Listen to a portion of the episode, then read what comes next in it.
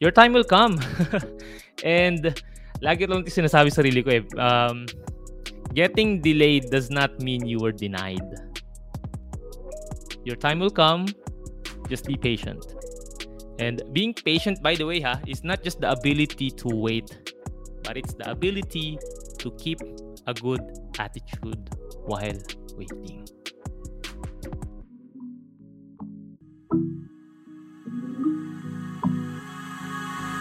Hey, hey, hey! This is K J, and welcome to the latest episode of Para and Purpose Podcast, a show about money and meaning. My aim is for you to use money as a tool to live a meaningful life. Yes! And bago tayo magsimula, another gratitude shoutout muna tayo. And this time, I, I would like to show or to greet Coach Joy Mendoza Longkop, ayan, for always sharing our podcast episodes. Maraming salamat, Coach. And uh, she is one of my fellow Yaman coaches under the mentorship of the legendary Coach Efren Cruz, who's the chairman of Personal Finance Advisors.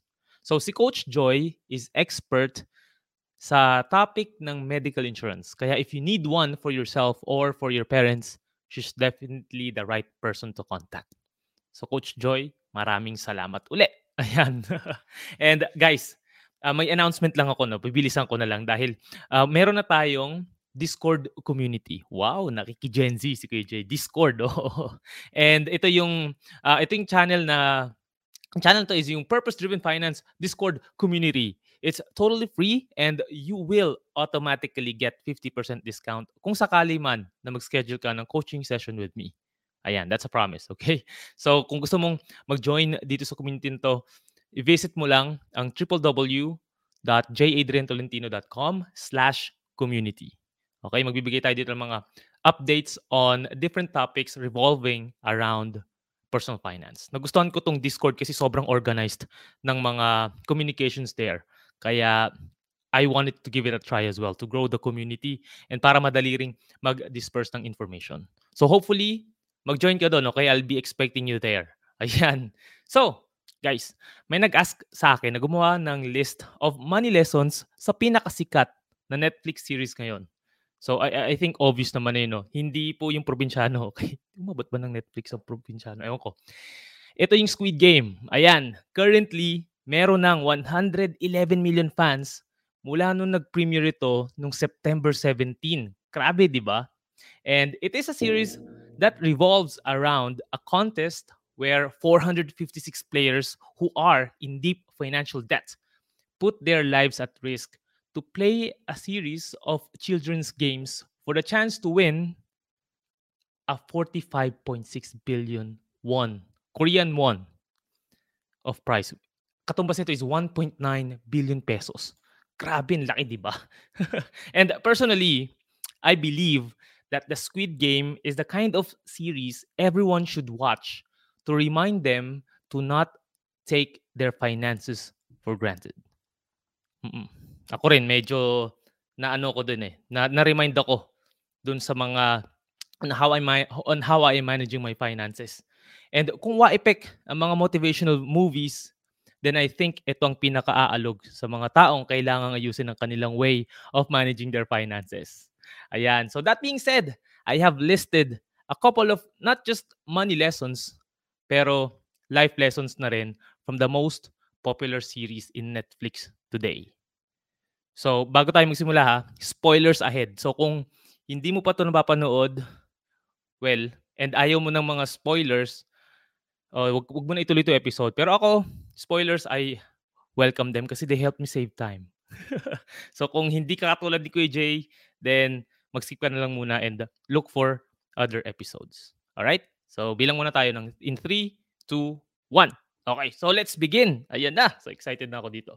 So, number one. Ayan. Birds of the same feather flock together. Diba parang, parang napaka-classic na itong, ano na to, na itong quote na to. Pero, mapapansin mo dito is yung lahat ng mga naging participants or players na itong Squid Game, eh, may one thing in common, common, they are buried in debt. Lahat sila merong money problems. And ito yung paborito kong quote na lagi sinasabi, no? you are the average of the five people you spend your time with. If meron kang mga kaibigan, yan, limang kaibigan, na lubog sa utang, then guess what? Pwedeng ikaw yung pang-anim na lubog din sa utang. Kung hindi ka man lubog sa utang at meron kang limang kaibigan na lubog sa utang, yung limang yan, uutangan ka. So, be careful kung sino yung mga nakapalibot sa'yo. Ayan. So, yan yung uh, isa sa mga lessons na nailista ko dito. Okay, number two. Ayan, yung importance of medical insurance to older people, sa mga matatanda. Okay, kasi alam naman natin na habang tumatanda tayo, humihina tayo. And sa, situ- sa, sa, sa Netflix movie, na series na to, sa Squid Game, umabot sa point na yung nanay ni Gihon, yung main character dito sa series na to, required medical attention for her diabetes.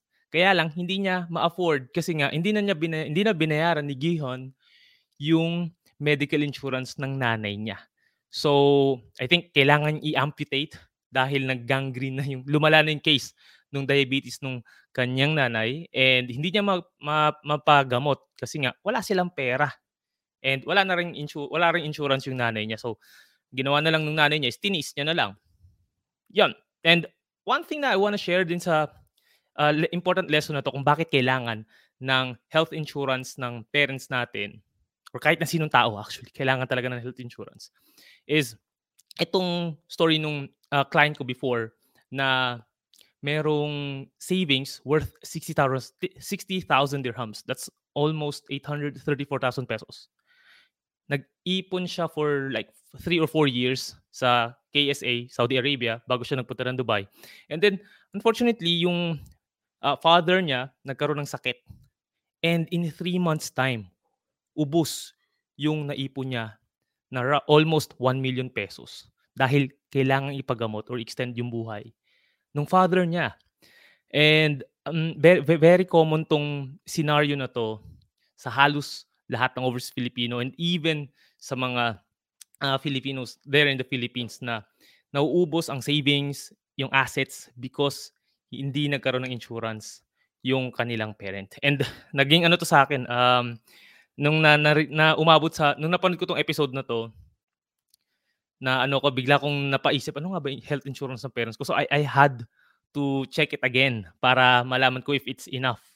So yun, kaya sobrang gusto ko tong movie na to, nagkaroon to ng parang ano sa akin eh, na baka sobrang complacent na ako. Pero kailangan kong balikan or i-review yung insurance policy ng parents ko. So, ayan, very important yan.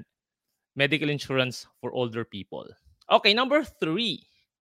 You need older people in your team because of their experience. Mm-mm, naalala niyo ba yung episode dito na nagtatag of war sila? Hindi ko alam, mala- malala ko nung pangalan ng episode na yun, but yung si number one, okay, hindi man siya yung pinakamalakas.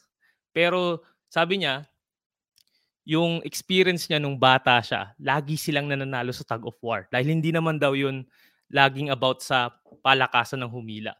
Pero it's about being strategic kung paano kayo papwesto, ano magiging diskarte ninyo sa paghila. Ang galing yung coordination ng buong team. Shinare niya yun dun sa buong team nila. And nanalo sila, hindi sila na-eliminate.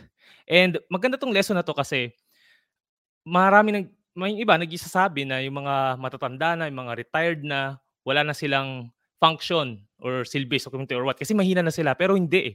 Sila nga yung pinaka-valuable na mga tao dahil sa mga experiences na napagdaanan nila. Yung mga bagay na natutu- matututunan natin sa kanila can be used by us, younger generations right now, to prevent yung mga mishaps or yung mga problems na pwedeng ma-encounter din natin. Kaya we have to value our older generation.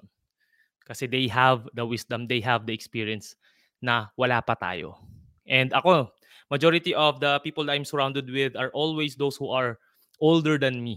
Para at least, kahit pa paano, magkaroon pa rin ako ng uh, mga maayos na decisions in, uh, in, in, in the future sa, sa finances, sa business, and even sa career. Kaya wag nyo i-count out ang mga jutanders, okay? Mahalaga sila sa atin. And ganun din naman sa kanila, mahalaga din tayo sa kanila kasi we the younger generations have the time and the energy para ma-fulfill yung mga pwedeng gusto pa nilang ma-achieve sa kanilang uh, buhay. Okay, so old and younger generations have to help each other out. Okay, that's the fourth. Uh, that's the third one. Now, the fourth one, ito, unmanaged debts can lead to death. Grabe, ang morbid, di ba? Yan yun. And quick trivia lang, no? Yung uh, isa sa mga reason ba't ginawa ito or binuhay uli ito nung creator ng uh, ng Squid Game is because yung household debt in South Korea has risen sharply in recent years to over one hundred percent of its G D P, which is the highest in Asia. And aywan ko kung nagkataon lang to, no? I was checking an article online which was um, posted last September seventeenth din, the day na na-launch or na-premiere yung Squid Game. Sabi dito sa article na to, na ilalagay ko na lang dyan sa uh, sa description section kung ano yung link. seventy percent of Filipinos stressed by debt. Grabe, seventy percent. Napakadami. And we all know that stress can ultimately lead to illness. And itong illness na to can lead to death. Ayan, di ba? So, unmanaged debts can lead to death. Merong ganyang situation ako na narinig na yung isang kabayan dito sa Dubai, kailangan niyang bayaran yung mga hiniram niya. And unfortunately, sobrang stress niya at lubog na siya sa utang dahil sa mga nangyari sa kanya. Nagkaroon siya ng chronic illness and umabot sa point na hindi niya mabayaran yung uh, yung medical bills niya kasi nagpatong-patong na eh. Hindi na siya makapag-work, lubog pa siya sa utang, and yun. So, as much as possible guys, wag na wag tayong papasok sa mga utang. Ayoko ng utang. Ay, nako. Prevention is always better than cure, sabi nga. So, ito, number five, your small actions, no matter how silly it might be, can impact other people's lives. Ito yung, ito yung episode na dinilaan ni Gihan yung, uh, yung honeycomb, yun yun, yun, yun, yun yung, sinakuha niya is yung umbrella, right? So, ang hirap. Pag nabasag yun, tsugi siya. And wala nang oras. So, ang, ang galing ng pag-iisip niya kasi he, Uh, he was thinking out of the box during that time. And ginawa niya, dinilaan niya yung, uh, yung honeycomb, yung, yung parang uh, cookie na yun. And then, nakita niya, numinipis. And mas madali niyang na, naka-carve out yung, yung shape and without breaking yung, ano, yung, uh, ano ba itong, hindi ko masabi, yung umbrella, yun, yung umbrella na, na, uh, na symbol dun sa honeycomb game na yun. And, nakita siya ng mga tao na nakapalibot sa kanya, nag-struggle na rin na ma-solve yung, uh, yung problema na yun. So, ginawa niya, ang ginawa ng iba, dinilaan din nila. And guess what? Ang dami rin nag-survive. Because of that, hindi naman in-expect din yun ni Gihon kasi he just wants to survive. Diba? Pero sa atin, sa buhay natin, akala natin yung mga ginagawa natin na akala mo silly and hindi, I mean, hindi siya nagmamatter sobra sa atin. Baka yun pa yung makatulong sa ibang tao eh. And that is why I always tell people na kung anong idea na meron ka, sabihin mo yan, i-share mo yan, and most definitely, gawin mo rin yan. Kasi most likely, merong mga tao na kailangan yung idea na meron ka. And wag mo itago sa sarili mo yon dahil ang knowledge, pag tinago, it doesn't really serve so much. And for me kasi, pag mayroon ka isang bagay na alam, you really have to share that to people. Wag kang maging madamot, okay? Kasi yung mga small actions mo na yan can really change people. Pwedeng for the better. I want to believe na yung ginagawa natin is always for the betterment of other people. So, make sure na huwag kang matatakot. Gawin mo yon dahil pwedeng marami kang matulungan. Okay, number six. Ito very obvious. Avoid gambling. Ayan. Si Gihon, yung uh, pinakabida natin dito sa ano sa Squid Game, eh, na-addict sa sugal dahil nga hindi na siya makahanap ng work mula nung natanggal, nagkaroon ng strike dun sa company niya na pinagtatrabuhan before, and then he also failed two businesses. Wala na, nag, ano na siya, nag, parang masyado na siyang na-addict sa pagsusugal and umabot sa point na talagang nangungutang na siya para lang makapagsugal or makabawi. And alam naman natin na walang nananalo sa sugal, di ba? ewan ko, if you're listening to this and you believe in gambling, then baka hindi hata ito yung tamang channel for you. Pero hindi ako fan ng gambling. Kahit may mga nakakausap ako na kumikita ng pera doon, pero I always believe na short term yun eh. And it doesn't really uh, help your family over the long term dahil you, you don't you don't want to put your family's future based on chances. You'd rather make deliberate choices para maging mas uh, mas maging maayos yung future ng family mo. Are you confused about your finances? I know you want to change for the better pero di mo alam kung saan ka magsisimula, anong dapat mong gawin, and sinong dapat mong lapitan. Yan din ang naging problema ko nung nag-decide akong ayusin ang finances ko. At dahil hindi ko alam ang mga sagot sa tanong na yan, I got scammed, I bought unnecessary expensive financial products, and lost money for not knowing how to invest properly. So, if you are an overseas Filipino or someone who wants to improve your financial situation, I want you to visit my website, that's j adrian tolentino dot com, to get free resources on how you can start your journey towards financial independence. Again, that's j adrian tolentino dot com. So, paano? Kita-kits. And ako, may, meron ako experience sa Sabong. When I was working in the Philippines, I think in my younger twenties, um, nagtinaya ko sa Sabong yung natitira kong alawan sa sarili ko. Kasi I think meron pa akong one thousand pesos nun. And uh, ano na yun, kabudget na ako nun for the next uh, next week. Week pa? Next week pa? Two weeks, parang ganun. So, ginawa ko, tinaya ko sa sabong yung lahat ng natira kong pera and hindi nanalo yung manok ko. Sobrang banas ko. Sabi ko, hindi, hindi na talaga magsusugal ever. Kasi wala, ang hirap na, ang hirap eh. Pwedeng, oh, pwedeng sunod-sunod yung panalo mo, no? Pero yung isang pagkatalo mo, pwedeng mawala lahat ng winnings mo. Kaya might as well, iwasan mo na lang ang gambling and mag-aral ka ng mga tamang ways na pag-i-invest and pag-save. Okay? Yon. Er. Kailangan ko lang sabihin talaga yon. Ayoko ng gambling. Okay. Learn to manage your emotions. Number seven. Ayan. Naalala niyo ba yung situation ni Ali? Si Ali is yung, I would say, siya yung pinaka mabait sa lahat ng characters dun sa Squid Game. Okay. So si Ali is a factory migrant worker. And sa situation niya, hindi siya pinapasahod ng boss niya for a very long time na. And then nakita niya, sa desk niya, sa desk ng boss niya na merong uh, malaking envelope doon which he believes is part of his salary. Dahil sa sobrang inis niya, sobrang galit niya, hinihingi niya yung sweldo niya. Right? So nag-agawan sila, ganyan, ganyan, ganyan. And unfortunately, yung kamay ng amo niya nalagay doon sa uh, doon sa makina and ewan ko naputol ba or what, pero kadiri. I mean, ah. Uh, basta yun, panoorin nyo para makita nyo. Pero ayoko naman ganung ano yun, freakish accident. So, ang nangyari, tumakbo siya with the money and then binigay niya sa family niya, doon yung anak at asawa niya sa uh, sa Korea. Pinaalis niya na kasi nga wala eh, wala, wala nang future and nag, nagtatakbo na si Ali dahil he is liable for that incident. Yon. So don't let your emotions ruin your decisions. And madaling sabihin nun pero grabe, it takes time to practice that. And mer- marami rin mga tao na sobrang sad and they would spend so much money just to feel that ano that just to feel that gap para maband-aid maband-aidan yung uh, sugat na kanilang nararanasan. And again, it's just a short-term solution.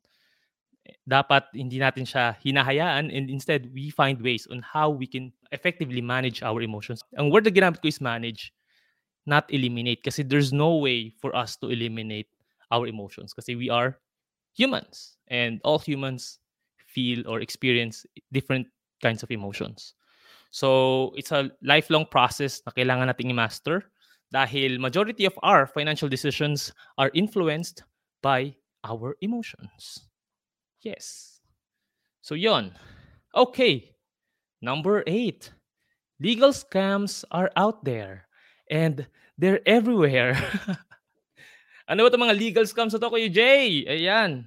Yan yung mga loan sharks. Yan yung mga uh, sa U S. Ito yung payday loans. And pwedeng Sa mga financial institutions, ito yung mga savings programs na binibenta sa atin ng ating mga advisors na napakataas ng management fees. Oo. Ito yung lagi ko sinasabi sa mga past episodes ko, no, na yung management fees na yan can eat the returns of your investments. Kaya ewan ko kung bakit marami pa rin nagbebenta ng mga ganitong products.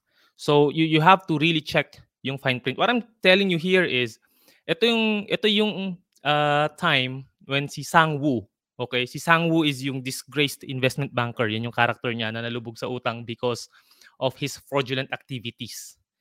Okay? And ito yung episode na yung laro nila is about yung marbles. Nalala niyo ba yun? O, kung napanood niyo, di ba? So, si Sang-woo, ang ginawa niya, uh, tinrick niya, niloko niya si Ali. Matatalo dapat si Sang-woo dun eh. Dahil si Ali, ako, by, by any chance, nanalo siya. And pinagdudahan niya pa na, eh, kabisado mo tong larong to, no? Kabisado mo to. So, sabi niya, hindi, hindi, hindi ko alam to, sabi ni Ali. And then, unfortunately, umabot sa point na patalo na si Sang-woo and tinakpan niya yung, uh, yung marbles sa sahig. Diba? Nilagay niya doon, tapos tinakpan niya. And then, binigyan niya ng pouch of rocks si Ali without him knowing. Tapos, nung paubos na yung oras, lumapit si Sang-woo dun sa, dun sa guard. Kasi sabi niya, he followed the rules, wala siyang sinaktan. And ito yung marbles. Ito yung ten marbles. Kasi kapag nakumpleto, nakuha mo lahat ng marbles ng kalaban mo, ikaw yung mananalo. And unfortunately, si Ali naman, nagtiwala siya kay Sang-woo because he thought, he thought na he was a good guy. And nung pagbalik ni Sang-woo, dun, ah, sorry, ni Ali, dun sa...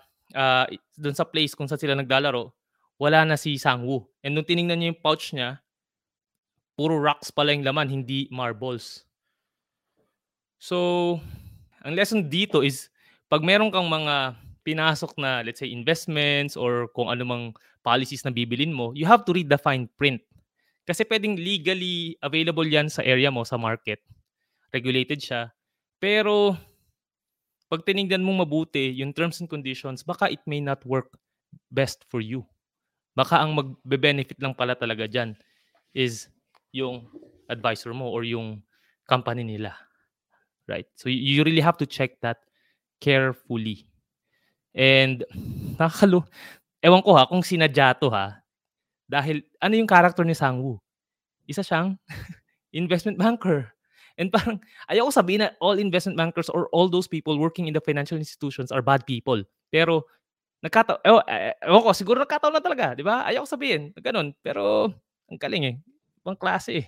So again, guys, legal scams are out there. So, para maiwasan yan, read the fine print. Yes. Okay. Number nine. Desperation and greed bring out the worst in people. Lalim, no? Eto, babalik tayo dun sa episode na yung laro nila is yung marble. Marble game. Ito yung Ganbu na episode, yun yung title niya. And dito, nakita natin yung situation nila Sang-woo and ni Gi-hun. Well, kanina nakwento ko na yung ginawa ni, ni Sang-woo, right? Dun kay Ali. And ito naman, ang si Gi-hun naman, ang nakapartner niya, si number one, si, uh, si si matandang pangalan to, matandang Ilnam, ayan yan, si player zero zero one. And si matandang Ilnam, meron siyang dementia. And nung naglaro sila ng marbles ni uh, ni Gi-hun, natatalo na si Gi-hun. And sobrang desperate na ni Gi-hun na manalo because ano to eh, hindi lang to about money, it's also about survival. And sobrang desperate na niyang manalo, tinake advantage niya yung uh, deficiency ni matandang Ilnam. So, sinasabi niya, oh, sino nanalo? Ako. Ah, okay. Sa si Ilnam naman, binibigay niya yung marbles niya. And then, ayun, unfortunately, dahil sa ganung situation, natalo si matandang Ilnam. And sa episode na yon, ang alam natin, namatay na siya because naubos nga yung marbles niya and nakuha ni Gi-hun yung lahat ng marbles. Kaya nakapag-move siya sa next na, na, na, na game. So, anong, ano lang nito? Anong ibig sabihin lang nito, no? ang hirap pag na, umabot ka sa situation na you are forced na gawin yung mga ganung bagay out of desperation and greed. So, sa akin lang is we will never know how far we're willing to go when driven by greed and desperation. Kaya, ang best thing that, that we can do is to avoid being in that situation in the first place. So, sa kanila, kung siguro ito nga, kung naging maayos lang yung finances ni, ni Gihon and ni, uh, ni, ni Sang-woo, hindi sila umabot sa ganung uh, sa ganung sitwasyon na they are forced to bend their morals just for the sake of money and survival. Siguro ako, if I'm in that situation, mahihirapan din ako. Kaya, I think that's one of my fears na to be, ano, uh, that I wanna tell you guys, na I don't wanna be faced by a situation na yung morals ko would be bent because I have to. I'm paid for, I'm, I'm, pay, I'm paid by someone to do something different na hindi in line sa aking principles. I don't want to be in that situation. Eto, number ten, avoid market speculations. So, di ba si Sang-woo, who, who is the disgraced investment banker dito sa story na to, no? Uh, nawala yung pera niya kasi yung mga, well, hindi niya pera pala yun, mga pera ng kanyang investors. Nilagay niya sa futures. Futures is uh, a form of uh, speculative investment na hindi-hindi ako fan of. So, any form of speculation, um, hindi ko siya nire-recommend. Hindi ko siya ginagawa. Kasi, I'd rather have you invest dun sa mga passive investments, yung mga long-term investments na highly diversified, na pwedeng mabagal man yung returns, pero based on uh, past performances, based on sa mga ginawa ng mga successful investors over the long term, mas naging, mas naging uh, profitable siya versus dun sa mga speculative investments.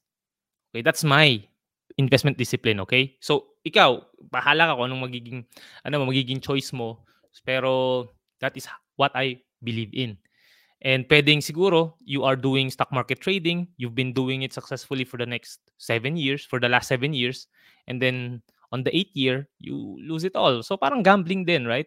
And yun yung iniiwasan ko. When you, when you start to speculate on your investments, I consider that gambling. Okay? So, that that's just me. Okay? So, ped, pag-aralan mo mabuti. And, ang sa akin lang, don't go for speculative investments. Kasi they are highly risky and dangerous. Alright. Number eleven. Boredom is the root of all evil. Grabe, di ba? Ito, natata- tumatak talaga tong sinabi ni Tandang Ilnam. So, ito na yung time na, ito na yung last episode dun sa series na yun.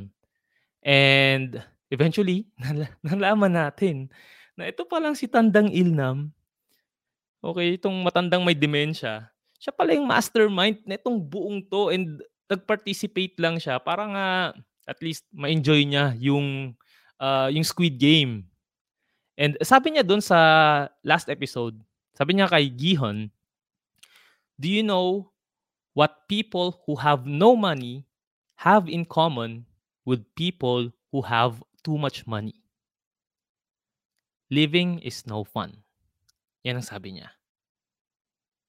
And when people are bored, regardless kung mayaman or mahirap ka, it becomes dangerous because meron nga ding quote na sinasabi na an idle hand is a devil's workshop. So kung mahirap ka and you're bored, wala kang pera, you might do things like criminal acts, pwedeng mang-hold up ka, mang-snatch ka. Kasi you're bored eh, wala, wala kang ibang magawa eh. Wala, wala kang magawa para mag-kumita ng pera. And tulad ng sinabi nga dito ni Ilnam, kung sobrang yaman mo na at halos lahat ng bagay, experiences, nagawa mo na, It, it gets to be boring, di ba? Wala nang saysayang buhay if you're bored. So, dalawang exact or extreme opposites yan. And pag nandun ka sa situation na yon, it can be very dangerous. So, paano mo to maiiwasan, right? Ang sa akin lang is, a person who is, sa akin lang is, you should have a purpose in life. Bakit? If you are poor, and that you really have no money right now to survive, or you're totally broke, pero you have a life purpose, kahit gaano kahirap yung pinagdadaanan mo, you will find a way to earn a living kasi you're doing it for somebody else. You're doing it probably kung wala kang maisip na ibang maging inspiration mo, you'll do it for your future self para mas maging maganda yung kinabukasan ng future self mo. And if you are an extremely wealthy individual and you have a life purpose, you will use your money to help so many people. Pwede magkaroon ka ng charity, meron kang uh, mga dinodonate every now and then. And I, I think ito yung pinaka-importante sa lahat eh, na ang bawat tao should really have a life purpose. Kasi if not, wala, boredom will definitely strike and it would lead to unfavorable actions. So, ganon. Ganon ko siya iniisip. That, that is why I'm so passionate in sharing this to you guys na I want you to be so well in your finances. And kapag ano ka na, sobrang dami mo ng uh, pera, okay? Magamit mo tong pera na to to help so many people and help you live a purposeful life. And what I'm trying to say na hindi mo kailangan magkaroon ng sobrang dami ng pera para maging purposeful yung ginagawa mo. Okay? Kasi sabi ko nga kanina, kahit mahirap, they can still find purpose in whatever it is that they're experiencing. So, find a way kung paano makukuha yung purpose na yun, and uh, it will help you, it will help you shape your actions para maging intentional sa bawat way mo, sa bawat expense na gagawin mo, or bawat investments na kukunin mo, or even kung ano mga decisions mo sa buhay is intentional, it will really help you far better versus those who don't have any purpose. Ayan, daming sinabi. Okay, number twelve. There's no shortcut to your financial problems. Eto, sinabi ni frontman ano, nung umpisa pa lang na sabi niya dyan, do you want to go home and live the rest of your life like garbage? Being chased by creditors? Yan. Or do you want to grab this last opportunity which we are presenting?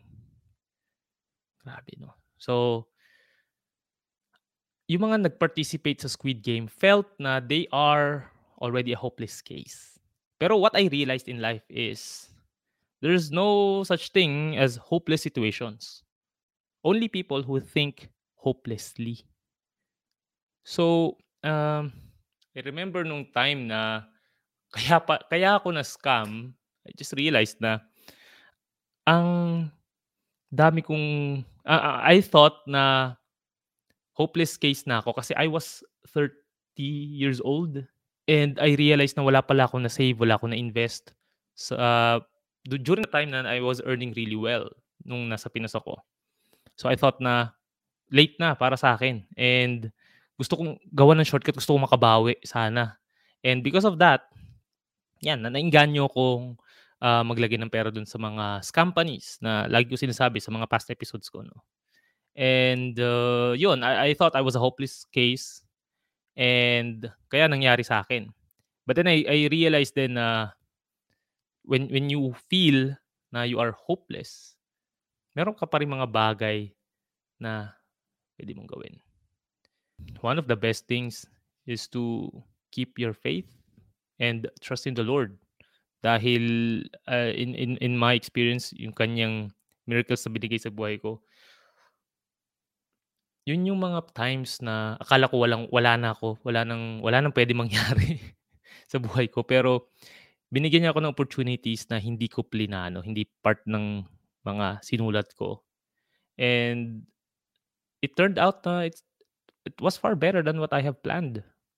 Kaya if you think na hopeless ka na, and sit down, pray, and seek the Lord for His guidance. Dahil He will never abandon you. That's a promise. That's His promise. Okay? Tandaan niyo yun. Again, walang shortcut sa financial problems mo. Okay? Kailangan mo siyang pagdaanan. Kailangan mo siyang harapin isa-isa. And meron Diyos ang tutulong sa'yo. Yup, yup. Okay, so ito na ang last na life lesson ba? Life lesson to eh. Your time will come. Darating din ang oras mo. And itong story na to is not in is not uh, around dun sa ano eh, hindi siya about dun sa mga characters nung nung uh, Squid Game. This is about the story of Hwang Dong-hyuk. Siya yung creator nung Squid Game, okay? Kasi, alam niyo ba na it took him ten years to develop the plot of this Netflix series. And he was also in financial trouble and spent his time in cafes habang sinusulat niya yung Squid Game. In, ito, sabi niya doon, sa isang interview, in two thousand nine, he could not get it started because he could not find investors, production houses, or actors who wanted to support his project. And natong time daw na to, yung mga taong nilapitan niya thought na yung plot ng Squid Game was too violent, complex, and most importantly, maliit lang yung commercial na pwedeng ilagay doon. Kasi during that time na nasulat niya to, two thousand nine, hindi siya suitable for Korean T V kasi mas focused sila sa mga family-oriented na shows. So, after ten years, ayan, nakita niya, nakita ni Hwang na yung debt crisis e eh, tumataas sa household ng Koreans. Okay? Sa, sa, sa Korea mismo, in general. And because of that, naisip niya na buhayin uli itong sinulat niya ten years ago. Ayan. And eh, kahit, ito, kahit itong ginawa niya was rejected several times, tinanggap siya ng Netflix nung pinropost niya yun. So, anong message dito, no? Your time will come. And lagi lang din sinasabi sa sarili ko eh, um, getting delayed does not mean you were denied. Your time will come. Just be patient. And being patient, by the way, ha, is not just the ability to wait, but it's the ability to keep a good attitude while waiting. Yon. So kung ano man yung pinagdadaanan mo ngayon, kung ano man yung goals na gusto mong ma-achieve and parang hindi mo pa rin makuha, pwedeng ginagawa mo na to for the last two years, three years, four, five, or a decade. Pero ano lang, be patient lang. And your time will come. Parang tandaan mo lang yung nangyari din kay uh, Colonel... Teka, sino ba to? Si, si Colonel ng K F C. Colonel Sanders. Ayan. Diba? Parang age sixty-three na siya bago niya na-reach yung success na, tina, na uh, inaasam-asam niya. He was patient. Dami nag-reject sa kanya, sa kanyang uh, sauce, sa kanyang uh, recipe ng, uh, ng K F C. But eventually, towards the end, he still became successful. So, if you're listening to this and you're being impatient, I want to tell you na your time will come. Ulitin ko ha, getting delayed does not mean you were denied. Yun. So, daming hugot ng K J, no? So, there you have it, guys. So, ulitin ko, yung uh, uh, thirteen pala tong nailista ko, no? thirteen na life and money lessons sa Squid Game. So, una, ayan, birds of a same feather flock together. And then the importance of medical insurance to older people or your parents. Number three is you need older people in your team because of their experience. Number four, unmarried debts, unmanaged debt, married debts, okay? Unmanaged debts can lead to death. Number five, your small actions can impact other people's lives. Kahit gaano kalit yan. Avoid gambling, number six. Seven is to learn to manage your emotions. Eight, legal scams are out there. Kaya make sure you read the fine print. Nine, desperation and greed bring out the worst in people. Ten, avoid market speculations. Eleven, boredom is the root of all evil. Number twelve, there's no shortcut to your financial problems. And lastly is number thirteen, your time will come. So, anong tingin nyo about Squid Game? Okay. Agree ba kayo sa mga nilista ko? If not, sabihin nyo sa akin. If yes, sabihin nyo rin sa akin. Okay? Kasi I want to improve the content of my future uh, episodes. Alright? So guys, that wraps our, our episode for today. But before I let you go, I hope you can listen to the other episodes of Para and Purpose Podcast on Spotify, Apple Podcast, and other podcast streaming platforms.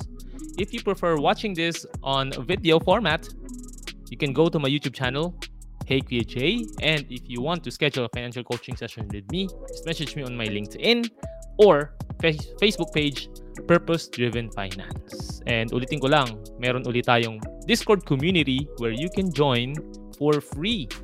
Again, ang kanyang link is w w w dot jadriantolentino dot com slash community. Alright. Again, ito is K J, tell you to, telling you to prosper with a purpose. See you sa ating next episode. Bye-bye!